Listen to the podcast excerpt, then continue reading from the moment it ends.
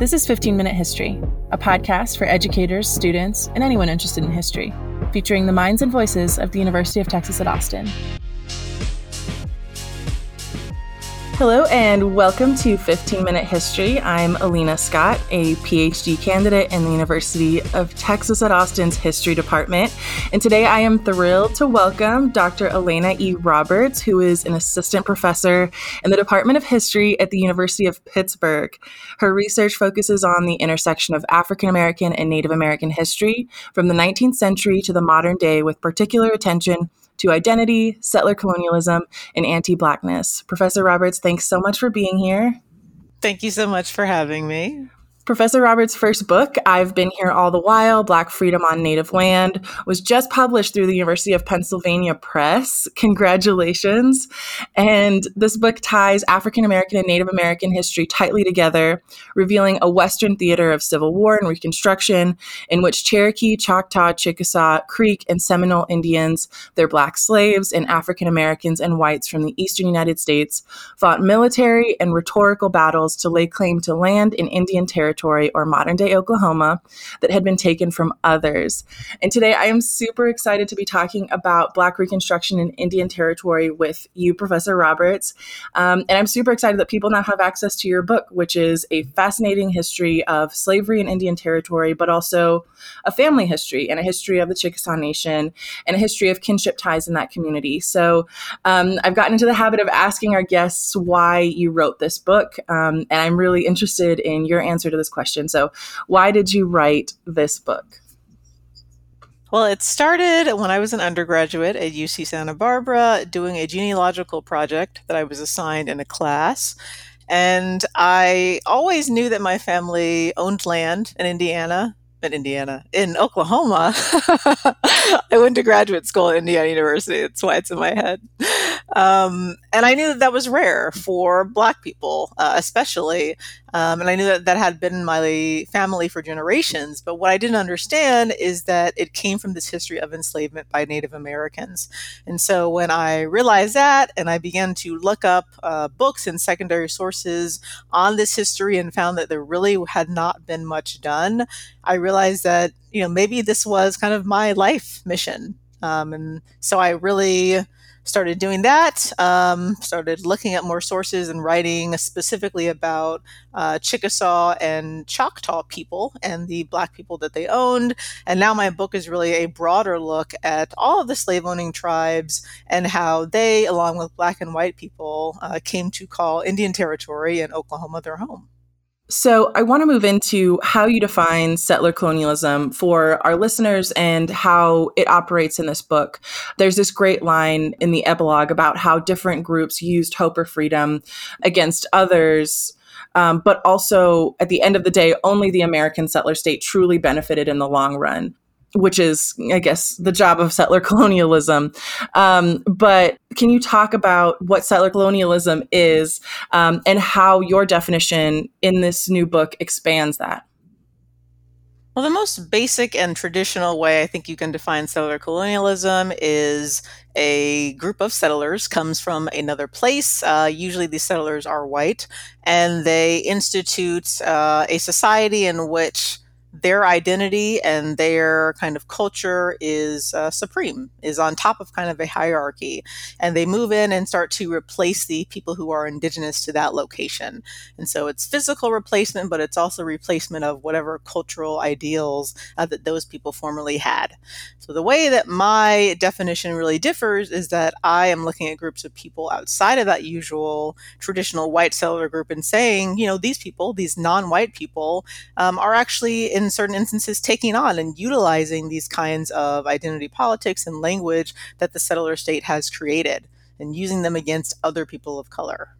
So, in the years between forced removal and what is now called, uh, what it was called Indian Territory or modern day Oklahoma and the Civil War, not only are Native nations moving there, but their enslaved people, people who are enslaved in those communities, are moving as well.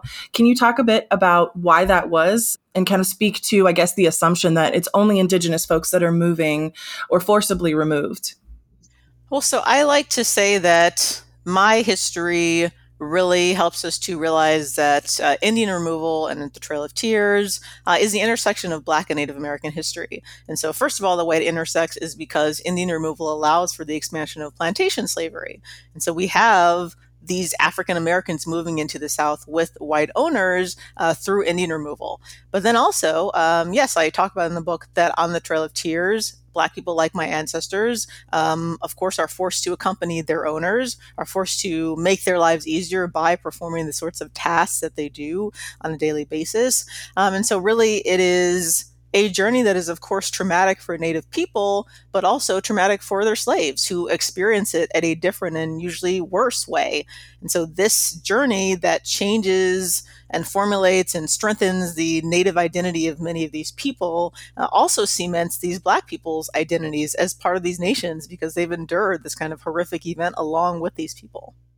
I was also fascinated by in your book, you talk about the idea of property and what property is transferable. And Indigenous folks are, are forcibly removed from their land in the South and moved to what is now Oklahoma. And the only property that they can actually take with them are these enslaved people. And that was in- incredibly fascinating. Yeah, so the Chickasaws especially uh, sell a lot of their items, um, sell like whatever they can get their hands on, so that they can purchase enslaved people, and enslaved people then become um, literally movable property. And so they have that value, and then enslaved people, of course, help them to rebuild their plantations when they get to Indian territory, and really help them transfer and maintain and improve upon that wealth. I was also really appreciative of of your care and your terminology and how you talk about kind of the different situations people were in. Um, you distinguish between the experiences of formerly enslaved African Americans who were enslaved in, enslaved in the United States and what you call Indian freed people whose descendants now most likely identify as African American, but who were enslaved in Native nations. Can you talk about why you chose to make this distinction? Um, not to say one situation was better than the other at all, but why, how these situations might have been different. I think it's really important to honor the difference in the experiences of these two groups of people. And like literally their nationalities are different. Like if you are a black person living in the Cherokee Nation, you're not African American. And many times uh, this becomes generational. Uh, so even if these people had not necessarily been living with these Native people in the Southeast, after removal, uh, by the time that I am looking at my sources that are taking place in like the 1890s, uh, there have been several generations.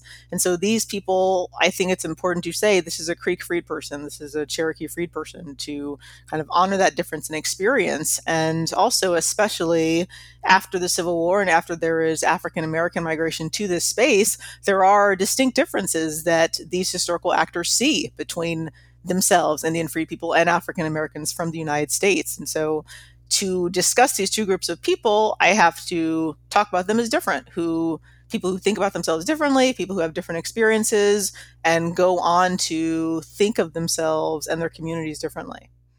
You write that, quote, as Black, white, and Native people constructed ideas of race, belonging, national identity, this part of the West became for a short time the last place where Black people could escape Jim Crow, finding land and exercising political rights until Oklahoma statehood in 1907. Can you talk about what happens immediately after emancipation and what options there were for formerly enslaved people in Native nations? Well, so for people like my family, um, especially living in the Chickasaw Nation, they don't have the opportunity for citizenship. Uh, that's why I talk about their experiences being different, even from other Indian freed people. Uh, but for people living in the Cherokee, Creek, Seminole, and Choctaw nations, uh, they have the ability to, you know, vote, to serve on juries, um, to settle on land that is communally owned by their Indian nation, and that is really an experience and a group of opportunities that are not open to African Americans in the US. And so they have a period, uh, you know, different scholars kind of vary on the period in, of Reconstruction in which African Americans have the most kind of freedom and the backing of the federal government. But by the late 1870s, um, most African Americans are not voting. Most African Americans are being discouraged by white violence. And so Indian Territory offers us a look at you know, what if? What if Reconstruction was more successful? What if Reconstruction did lead to land ownership and a longer period of time where Black people are successful politically, economically, socially? So, we're talking about Black Reconstruction in Indian Territory today. Um, so i'm really interested in in this period of reconstruction and what that actually looks like on the ground. So i'm wondering if you could give us a few examples of what reconstruction this period that's generally viewed as this time for attempting to integrate black people into broader american society look like in indian territory or oklahoma or you know are indian freed people staying in these communities or are they creating communities of their own? What does reconstruction actually look like for newly freed black people in Oklahoma? Well, because I argue that an Indian Territory reconstruction is a longer period of time, going up to Oklahoma statehood and even uh, shortly thereafter, there is kind of time to see Black people creating their own communities. Uh, they have the resources, the backing of the federal government. Um, so they are creating churches, schools, uh, in especially the Chickasaw and Choctaw nations, those are usually black communities or uh, mixed race communities. Um, but in other places like the Creek and Seminole nations, there are black people who live like near native people um, who have cultivated close relationships with those people. And it's really, I think, important to think of this longer reconstruction as a time in which black people are able to realize success partially because they are on their own and this is why oklahoma has the largest number of all black towns because there are black people coming saying you know we want to be on our own. We want to be free from white or native violence. But it's also i think important to think of these as multiracial spaces because black people are only able to have the opportunities they have because they are within native governments versus the united states so there's this really incredible quote from, I believe, your cousin in the epilogue, and you're talking to your cousin about um, history and the research that they did about your family. Um, and there's this really great quote about history kind of being the marker for where we can kind of move from and orient ourselves. So I wonder, you know, in this history that you present, how should we orient ourselves as teachers and educators on the topic of Reconstruction, on the topic of Black history or Native American history? How, how should we do things differently after your history? How do you think we should teach Reconstruction differently? Well, first of all, I think my history allows us to look at Western expansion as different. So, Western expansion is not just um, something white settlers are doing, but also Black Americans are looking to find their fortunes and to make new lives for themselves in the West. Uh, often, these Western spaces give them more opportunity for a period of time until there are too many white settlers, and then it really becomes the same settler state. But also, I would like people to rethink Reconstruction as a failed experiment and more as different in different spaces. And when we combine Black and Native history, we see that often the same Republicans who are thinking about greater opportunities for Black people and who actually see those through in Indian territory are also looking at Native people negatively and looking at things like legislation that can hurt them and kind of force them into the box of white Americanness that they don't want to be in. And so it's it's more complicated when we combine these two histories, but I think it's a richer narrative that our students can really see more of themselves in uh, because it is it's multiracial and it looks at how people of color identify with one another and talk at and look at each other and that is i think more emblematic of our society because it's not just white and black people, this dichotomy, or even just white people being racist toward black people. Like there are far more complex relationships between all of us in this country. Well, thank you so much for that. Um, I, I, did have a follow up question to something we were talking about earlier, but um, I remember taking an Oklahoma history class in undergrad. Um, and one of the class assignments was to kind of map out what Indian Territory looked like before the Civil War um, and what happened right after it or into Reconstruction. And there was just a massive reorganization of whose territory belonged to which community. And so I'm wondering what, after that reorganization took place, how that impacted um, formerly enslaved people who were living in Indian Territory at the time? I think what we generally see is a breakdown of the kinds of rights and the kind of strengthened community that you have when Indian territory is Indian territory. And when Oklahoma becomes a state, there is kind of dispersal brought by the way land is allotted. And so um, people aren't able to live together in the same way at times, but then also the impact of discrimination makes it so that uh, they don't have the sort of political representation, for example, that they did uh, when it was a territory, and they don't have the ability to, you know, go to a tribal court if a white person steals their land. And this is both Black and Native people who really become disenfranchised with the transition to statehood. So I see the the difference in land and settlement is inextricably connected to American sovereignty and the settler state really taking over from tribal nations. I have a couple more questions. This next one is about kinship and what kinship looks like in your book and kinship between not just formerly enslaved black people who all kind of lived in the same communities but also with indigenous people. What what does that look like in the years after the civil war during reconstruction? Kinship with the black people who live in indian nations is complicated because many of these black and mixed race people identify with these Indian nations, and yet they are consistently rejected by the native people whose ancestry they share, whose culture they share, whose history they share.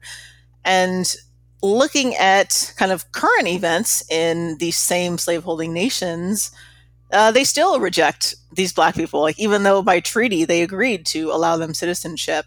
And so it's it's a very long history of them having literal and symbolic connections and yet uh, not being able to fully come together. And so, you know, what does kinship actually mean if it is kind of forced through uh, the US government and it is not actually recognized and acknowledged by, you know, actual tribal people? So, for our listeners who are students and teachers, what is one thing you would like them to take away from your book after reading it or maybe multiple things you would like them to take away from your book? I think maybe the most important is that white, black, and native histories are pretty much always connected in various ways. And I think we're often taught them as if they are not. So, Indian Territory and the story that I tell is trying to show how the labor that created North America and the United States was linked through Native Americans being slaves and then themselves owning black slaves. And then the various ways that these groups of people settle on and occupy land and discuss land is also really a connection to the history of settlement in this country.